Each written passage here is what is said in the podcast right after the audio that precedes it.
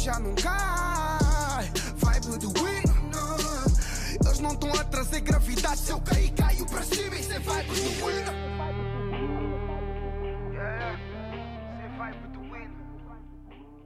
Boas pessoal, tudo bem? O meu nome é Igor Pereira e sejam muito bem-vindos para mais um podcast, mais um episódio de Vibe do Winner. Hoje estamos aqui para analisar a primeira semana de Amigáveis dos Três Grandes. Para quem não viu o último episódio, a semana passada analisámos o mercado de transferências e, em termos qualitativos, quais as melhores equipas dentro dos Três Grandes.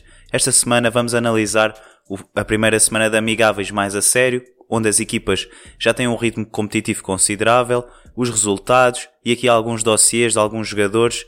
Mas vamos primeiro, um a um, eh, pela ordem qualitativa que eu estabeleci no último episódio, que foi Benfica, Porto e Sporting, em termos de qualidade de plantel para a nova temporada, e por isso vamos começar pelo Benfica. E o Benfica, eu apontei aqui três pontos-chave que são eh, ontem vi o jogo, com, em primeiro lugar, ontem vi o jogo contra os Chivas. Achei que foi um jogo bem conseguido, um bocado feliz também, porque o Chivas também jogou muito bem. Tem lá dois ou três jogadores bastante bons, não são coxos nenhuns. Hoje começam um campeonato e estavam a jogar ontem titulares contra o Benfica. Não percebi muito essa opção, mas tudo bem. Continuando, uh, temos aqui uh, a pressão, os timings de pressão do Benfica ainda não estão lá.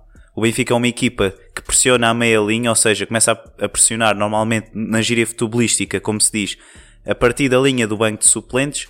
Quando a linha defensiva do adversário constrói o jogo na linha do banco de suplentes, o Benfica aí faz uma pressão mais intensa, mas é uma, uma pressão sem timings, os timings não estão certos, a equipa perde muito com o Gabriel a, a jogar de início, não percebo esta opção do Bruno Lage, que o Gabriel é, é um jogador que o Rui Vitória perdeu espaço e que o Bruno Lage resgatou um pouco, esteve lesionado, mas é um jogador sem ritmo, qualidade de passe é boa, mas o tempo que demora a decidir é muito mau, e eu considero que o, o Gabriel, em termos de pressão e daquilo que o Benfica quer uh, fazer, que é pressionar a partir da linha, uma pressão intensa, que via-se Florentino muito bem, Raul de Tomás muito bem, o próprio Caio Lucas muito rápido também muito bem, apesar de não se posicionar muito bem em campo, é um jogador que pressiona bem, e o Gabriel, uh, na primeira parte, o Benfica apenas teve a ocasião do gol, foi um jogo muito pobre na primeira parte, muito porque o Gabriel não consegue levar a equipa para a frente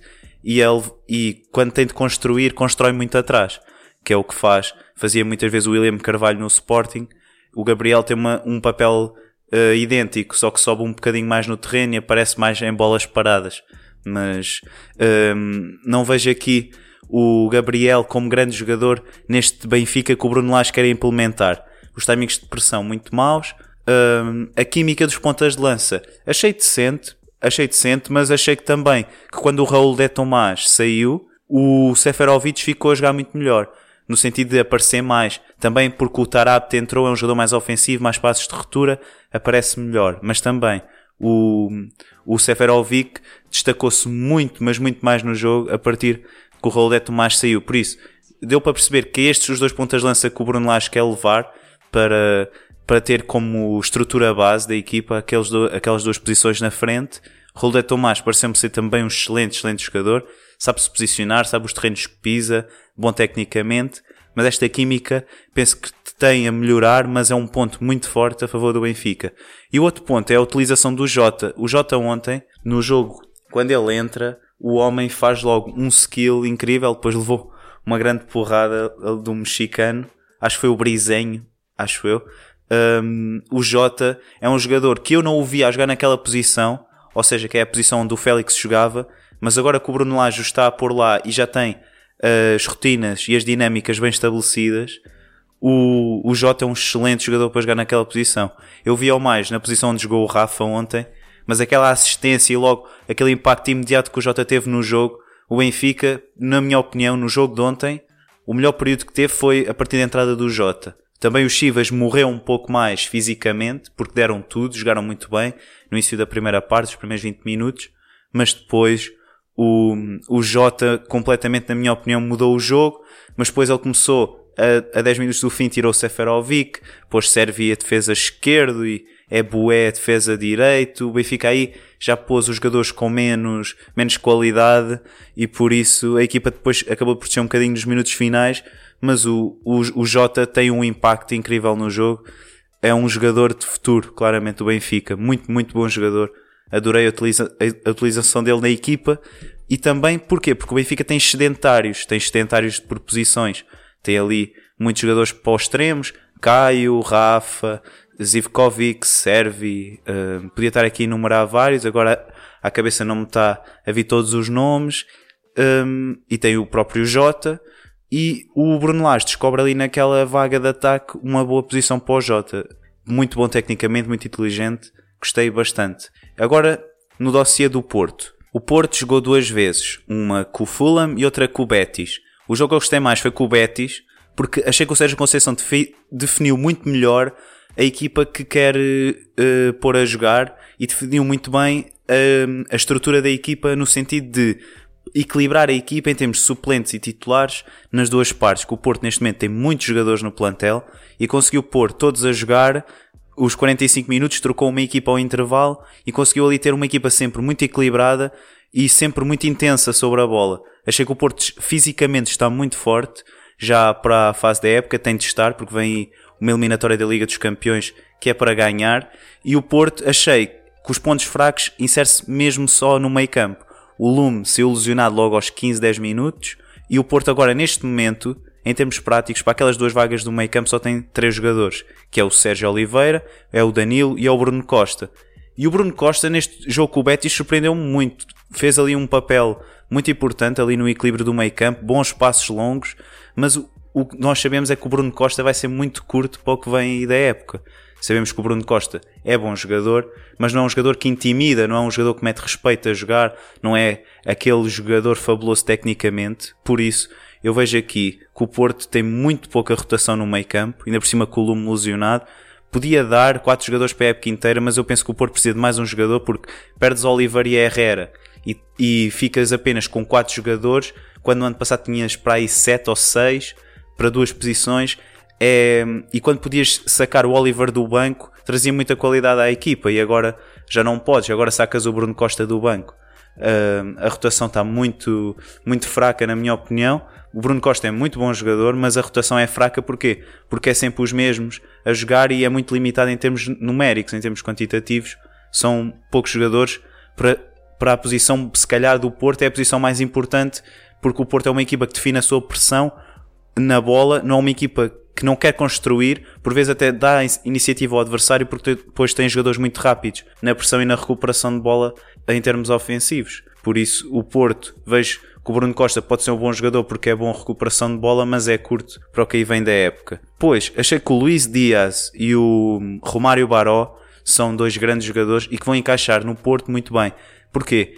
Eu no Porto não sou grande fã do Otávio, porque ele muitas vezes toma decisões erradas. Ele é bom jogador em termos de pressing, em termos de uh, pôr a bola no chão, gosta de jogar curto, tabela bem com os colegas, mas ele muitas vezes, quando a equipa precisa daquela decisão certa para desbloquear um passe, para fazer um remate à baliza, para fazer a finta no momento certo, ele toma muitas, muitas decisões erradas. E o Romário Baró é um médio muito alto, fisicamente muito, muito forte, em termos de rigidez de jogo, vai à bola, luta muito bem e acho que vai ser um jogador que vai encaixar no perfil do treinador e sobe muito bem ao ataque e estou a prever que o Romário Baró possa tirar o lugar ao Otávio no 11 titular e que possa fazer eh, bastantes gols esta época. Fiquei muito impressionado com ele.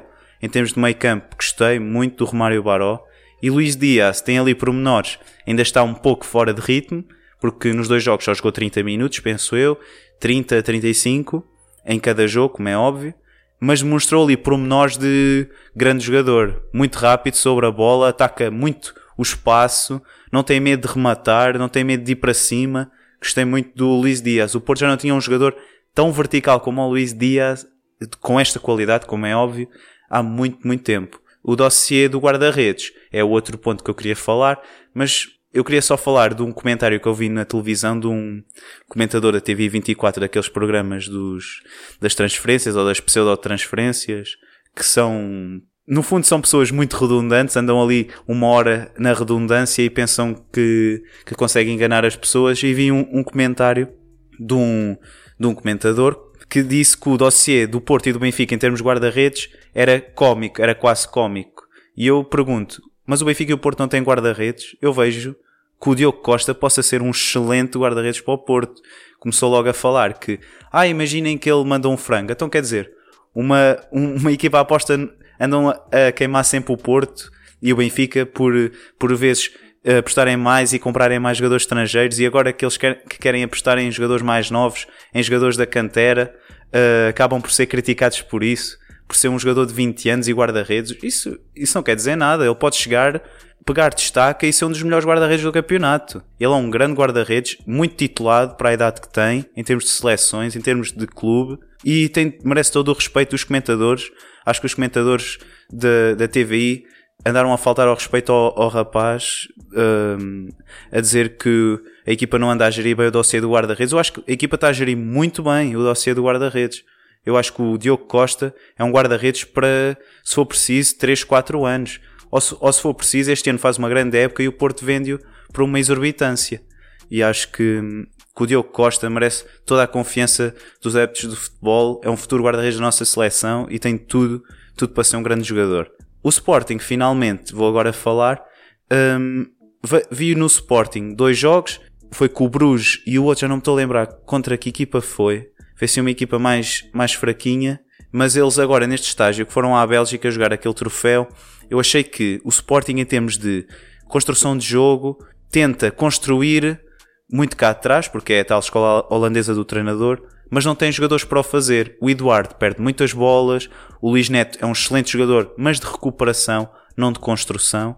E acabas por perder muita dinâmica do teu jogo aí, porque depois estás muito dependente da criatividade dos, dos teus jogadores do meio campo, que o Vendel e o Bruno Fernandes têm jogado muito bem, mas é muito limitado em termos de construção o Sporting. E depois, fragilidade em termos de liderança. Se não for o Bruno Fernandes a pegar no jogo, penso que o Sporting, em termos de liderança, vi ali uns rasgos no Vendel, mas, por exemplo, o Mathieu, que é um dos melhores jogadores do Sporting, sem dúvida alguma, é muito, muito derrotista, é um jogador que vai muito abaixo facilmente e muitas vezes a equipa vai com ele, mas é um jogador que sabe sempre os terrenos que pisa. Isso era, era muito importante para o Sporting, conversar mais com os jogadores, para estes jogadores mais velhos que têm muita qualidade, por exemplo, o Base Doce, terem um papel de liderança muito mais forte no balneário. Acho que o Sporting vai muito abaixo. Quando qualquer coisa corre mal, a equipa tem tendência a cair logo.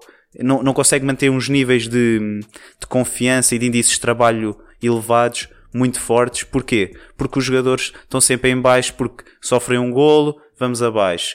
Uh, há um mau passe, o jogador já não faz bem. O jogador, o jogador, o Abdul Conte, é um grande, grande jogador, uh, só que é muito limitado tecnicamente, deu para ver, e os, e os colegas, em vez de o ajudar, eu vi muitas vezes o, o Matthew ralhar de forma, de forma abusiva com, com o jogador, e eu penso que até pode ser um jogador que tenha margem de progressão. É um pouco limitado tecnicamente, é, mas neste momento, enquanto o Acunha não está, é o melhor defesa esquerdo que o Sporting tem.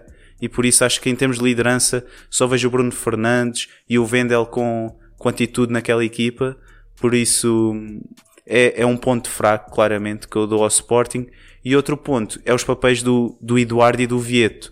O Eduardo, eu vi um comentário que até achei feliz no Facebook de um, de um adepto do Sporting, quando o Sporting publicou o resultado final do jogo com o Bruges, um adepto no, no Facebook comentou então o Eduardo Vieto só falta saber se é para a equipa B ou não. E claramente que não, não é? Mas tem, tem a sua graça, porquê? Porque o, o Eduardo está a mostrar ser um jogador com uma falta de confiança incrível, erra muitos passos na construção de jogo, nota-se que tem muita qualidade de passe, mas devido à, à confiança muito baixa, anda a fazer passes e a equipa anda a sofrer golos também muito por perdas de bola logo na construção à frente da área. A equipa não, não respeita esse médio de construção e por isso o Sporting perde muito com isso. E depois o Vieto é um jogador que, tecnicamente, é um excelente jogador, sabe muito bem os terrenos que pisa, pisa uh, passa muito bem a bola, vê muito bem o jogo, mas depois perde a bola e baixa a cabeça. E não vai pressionar logo. É um jogador que anda. É um jogador que não, não, não puxa pelos outros. É um jogador que provavelmente é dos mais experientes em termos de grandes campeonatos e anda ali e parece que não é nada com ele porque joga bem, tudo corre muito bem. A seguir faz um, um passo errado, o jogador vai logo abaixo e não pressiona logo em cima para recuperar a bola, como o Bruno Fernandes e o Vendel e o Rafinha fazem muitas vezes. Tudo bem que o Rafinha também não anda a jogar o seu melhor futebol, mas é um jogador com muita atitude e corre muito para, para a equipa se posicionar em terrenos mais avançados e tornar a equipa mais eficiente. O Vieto uh, acho que vai ser um bom jogador durante a época, vai ser titular sem dúvida, mas tem de mudar a sua atitude neste novo clube, porque ele chegou, é dos mais rotulados em termos de, de estrela, em termos qualitativos, mas não é o jogador que mete respeito aos outros neste momento pelo futebol que joga, simplesmente. E é isto, pessoal. É os. Pus aqui três pontos por cada equipa. Acho que hum, dissequei aqui um pouco do que foram os amigáveis durante a semana. O Sporting desiludiu-me um pouco mais, porque estou ali a ver pouca preparação para a Supertaça. Acho que o Benfica está uns furinhos mais acima. Mas de resto, até lá, muita coisa pode mudar. E ainda faltam duas semanas, penso eu, para chegar a essa data. Por isso, o Sporting tem muita margem de progressão também, não é só coisas más, como é óbvio. Por isso, muito obrigado por terem ouvido mais um podcast, hoje um bocadinho mais longo. Sigam-me nas redes sociais em Igor Golpereira no Instagram e no Spotify, no Apple Podcasts e no SoundCloud em Vibe do Winner. E muito obrigado pessoal, vibes positivas e fui. Muito obrigado. Eles não estão a trazer gravidade. Se eu cair, caio para cima. Isso é do.